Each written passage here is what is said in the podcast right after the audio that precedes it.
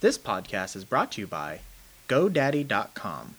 Enter Hitched749, all one word, to get your .com domain at $7.49. Again, Hitched749 to get your next .com domain for $7.49 at GoDaddy.com. You really want to know what love is? Yeah. Yes, tell us. More than anything in the world, Ron. Well, it's really quite simple. When you're married, you'll understand the importance of fresh produce. Shut up. Just shut up. You had me at hello.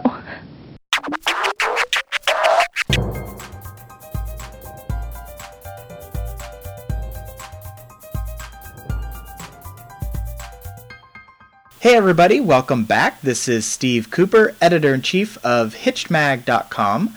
I'm joined once again with the fabulous Dr. Noelle Nelson. Hi, Noelle. Hi, Steve. For those tuning in for the first time, uh, and by the way, I hope if you are tuning in for the first time, um, that you enjoy this podcast and then you tell all your friends about it as well. Uh, is a relationship expert, a popular speaker in the U.S. and abroad, and is also the author of nine best selling books. Today, uh, this week, we are going to talk about how your spouse isn't a mind reader and the complications that can come from that. Uh, we haven't quite developed that superpower yet. So, um, you know, we've talked on occasion about how it's not fair to expect your spouse to be a mind reader, Noelle, and to someone to somehow know intuitively what you want, or to assume that because you wanted something last year, uh, your spouse will remember that you want the same thing this year. Uh huh. Yep. It's rather like a husband somehow magically knowing you want roses on your birthday, or a wife psychically divining that football is more than a sport; it's a religion, and that's why you're not supposed to chit chat with her during the game. That's right. It's those kinds of mind reading things that you know they get us in big trouble. You know, what's funny is uh, my my wife and I run into this issue as well, where she'll begin a topic uh, midway through the midway through the story, and just assume that I already know what she's talking about, mm-hmm. and I'll have to stop her and say. I, I'm I'm I'm really sorry. This sounds interesting, but I don't know what you're even talking about. Can you back it up a little bit? Right. so okay, so there there are other things that fall into this ca- category that you say. Um, can you give us some examples? Yes, because actually, Steve, I'd like to focus our our podcast today specifically on the very famous or infamous, depending on how you look at it. I'm fine, dear. That's right. when yeah, when you don't mean it, right? When you're when you're really anything but fine. So when your spouse so when your spouse comes to you and say Some, is something wrong, and they reply, no, "I'm fine, dear." Exactly. Yeah. Or you say something like nothing, mostly because it has nothing to do with him, mm-hmm. and you're just not in the mood to talk about whatever. So of course, a moment later, you you know exactly what's going to happen. Steve, your husband will ask again. No, no, no. Tell me what's wrong. I mean, I can tell something's wrong, and you'll go, nothing. Nothing's wrong. The third time he says, I know something's wrong. the blow up, right? Yeah. okay, now, dear, something is wrong. I am irritated that you keep bugging me. And your husband will say, you know, victoriously, see, I knew it. I knew something was wrong. At which point, you could cry. I mean, because now you're in the very type of squabble that you wanted to avoid in the first place. That's right. Okay, so if uh, you really don't want to talk about whatever it is that has nothing to do with your spouse, how do you go about avoiding that conversation? It is remarkably easy, Steve. Okay. Be truthful. I mean, all you have to do is say, "You're right. I have something on my mind. Nothing's really wrong. It's a work thing I'm trying to sort through, or it's a mom thing that I'm working out myself, or it's a PTO thing, or whatever it happens to be. All you need to do is give it that little tiny descriptor and leave it at that. And when your your very loving spouse and very well-meaning spouse continues, let's say, with something like, "Well, talk to me about it. Maybe mm-hmm. I can help you sort it through," mm-hmm. it's best to say something like, "Well, I'd love to, honey, but you know, I'm really all talked out on this one. I I, I need to just sort of let it sit for a while. Would you like another cup of coffee?" or whatever else you can find to change the subject. You know, how was your day? oh, look at the dog, whatever. So this also requires, and I'll be stereotyping here for just a second, but mm-hmm. men are traditionally known to be the ones who really want to fix everything. And so when you hear the wife say, you know, I'm I'm having this issue at work, but I'm really just trying to sort it myself, and the husband wants to jump in and, and fix it, um, the men in particular have to be good uh, supporters in, in their role as just saying, okay, well, if you if you need me, I'm here, but I you know understand uh, what what you know that that this is an issue that you want to work out yourself.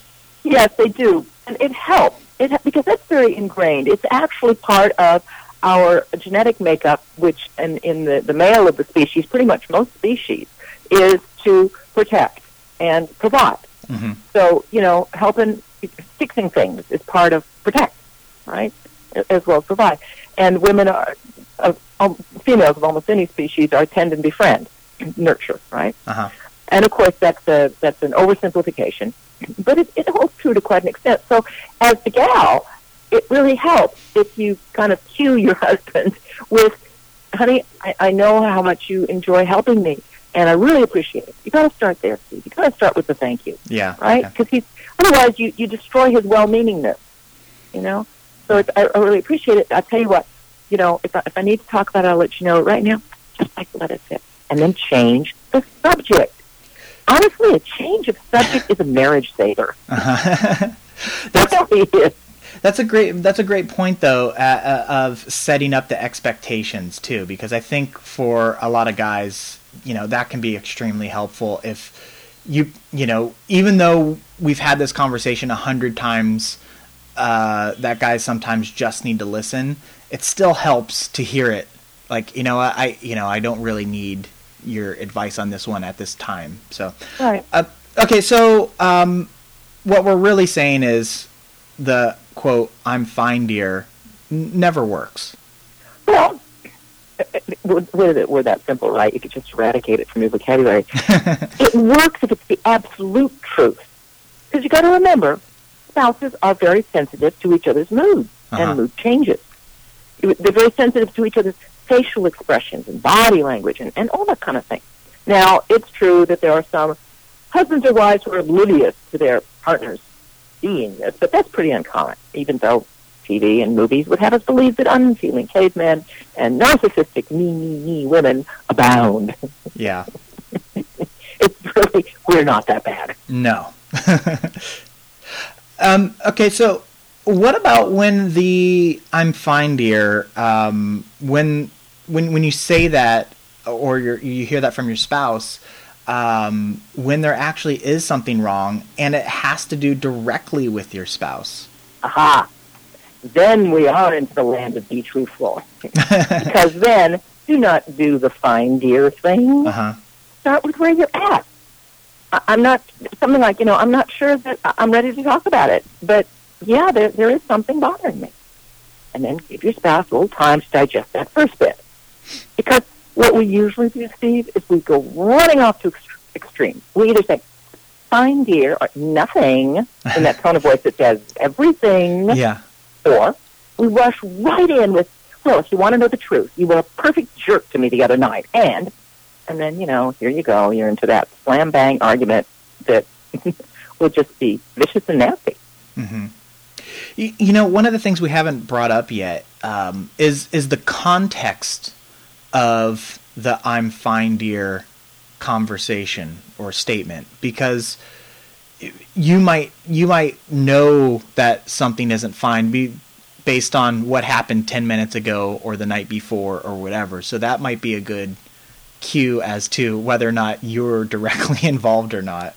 If you guys just had a big fight the day before And, and that's actually something that I'll touch on in a minute. Yes, Um, you're so, right. Yeah. So so where? But okay. So let's touch on it. Where where do we go from here? Um, after y- you give you've given your spouse some time to digest your discomfort. Where do you go? Well, if your spouse does what you were saying earlier, Steve, and say something along the lines of, "Well, okay, I'm I'm I'm here when you're ready to talk about it," then bless them and take them at their word. right? Mhm. And when you're ready, you ask, is this a good time to talk about what's on my mind? Okay, then here we go. And Okay. you're, you're into a, a rational, calm, loving Mhm. conversation. But let's say your spouse, you know, you, you, you digested your discomfort marginally and said, well, can you at least tell me what it's about? Which is kind of what you were touching on, Steve. Yeah. Don't get exasperated. Your, your spouse is probably worried. You're about to drop some dreadful bomb on him, like, you know, I'm leaving with the kids. yeah. you know, or I gave our life savings to that infomercial investment thing, and we're broke. Mhm. You know, I mean, your spouse is going to go right to one of those awful, awful places. So, just give your spouse the short form, which is something like, "Well, I'm thinking about what happened between us the other night. I'm processing it, and need some time before I discuss it with you." Well, now you've given your spouse, as you were calling it, Steve, the context. Yeah. And even though your spouse may not like it very much, that you're not ready to sort of, you know, stand and deliver right that second, they're somewhat reassured because at least he knows that, you know, you're not walking out with the kids in the next 10 minutes. Your mother-in-law is not coming to live with you. I mean, you know, it's, it's something about whatever happened the other night. Mhm. And so your spouse can kind of wrap his or her, you know, it happens just as much with women, around that one and kind of sit back for a bit. Now, let's say, take it one step further. Let's say that you you work it through on your own, okay? Okay.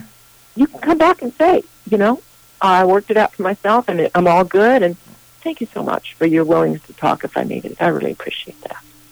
And there you are. I mean, this is really, it's funny.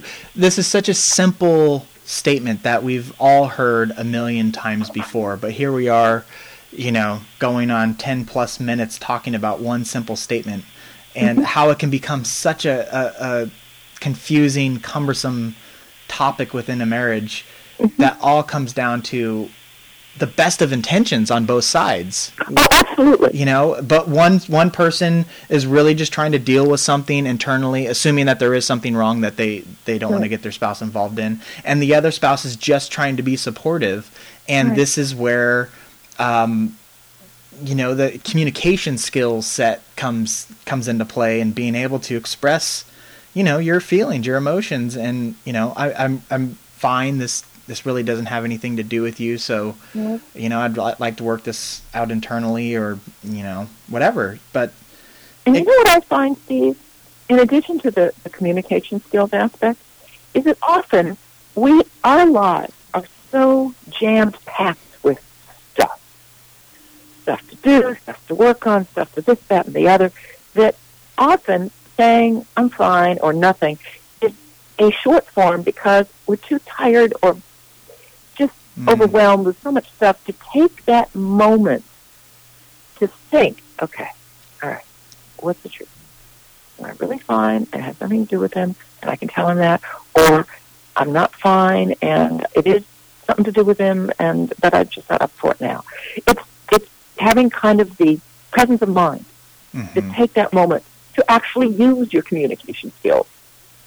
that is such a great point because you're right because we will say things like i'm fine or uh, never mind or any, any of those little short things just to bury a topic that we really shouldn't be ignoring We're just not ready right now. Yeah, yeah, and and you know, and, and instead of saying I'm fine, you're right. We should say something like, you know, uh, let let's talk about it tonight, or uh, you know, something along those lines where you where you don't And you just give it the it. context, like you know, give it the context, the, the, the one word descriptor.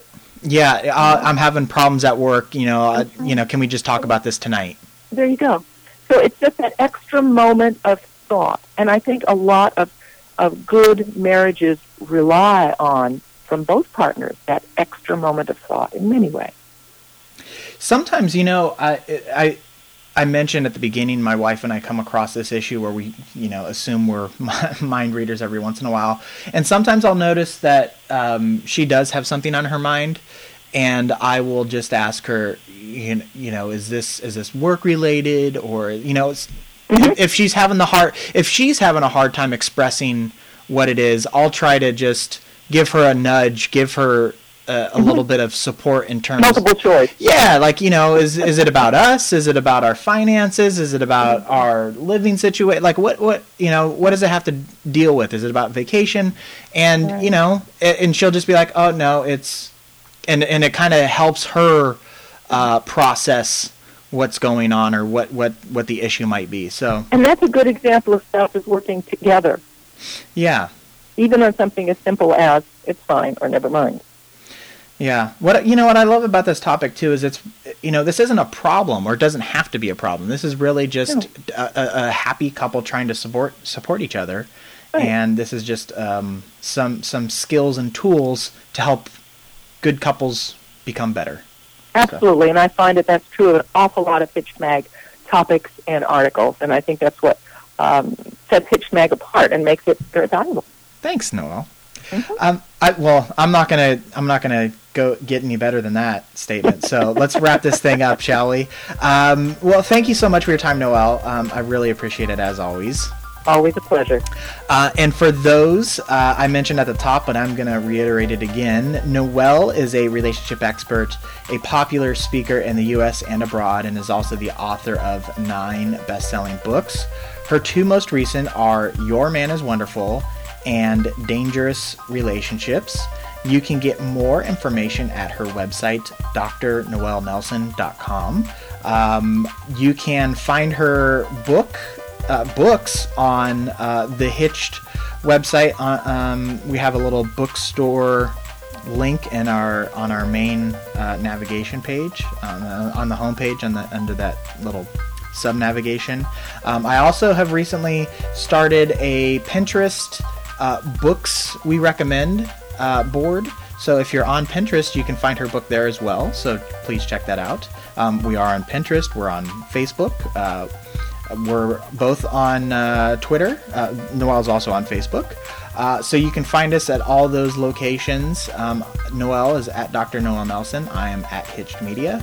And uh, I think that's going to do it for this week. Um, oh, there is, I, I take that back. Uh, I mentioned this last time. We have been nominated, the Hitch podcast has been nominated by About.com as one of the top five marriage podcasts on the internet. And uh, the voting is still open. Um, we're getting our butts handed to us, uh, but and you know, so it doesn't look like we're going to get the uh, the most votes here. Uh, however, um, any support is appreciated, and um, so you know, it's one of those cliches of being nominated is is you know enough. Uh, but you know, if you still want to give a vote, we'll, we'll we still appreciate it, and you can find that link to uh, the voting on the podcast page. So please check that out, and uh, thank you for all your support, uh, getting us to this stage, and we can look forward to doing more of this um, in the future. So, one last time, thank you so much, Noelle, and I look forward to doing this again soon. Thank you, Steve. Okay, that's gonna do it. Take care, everybody.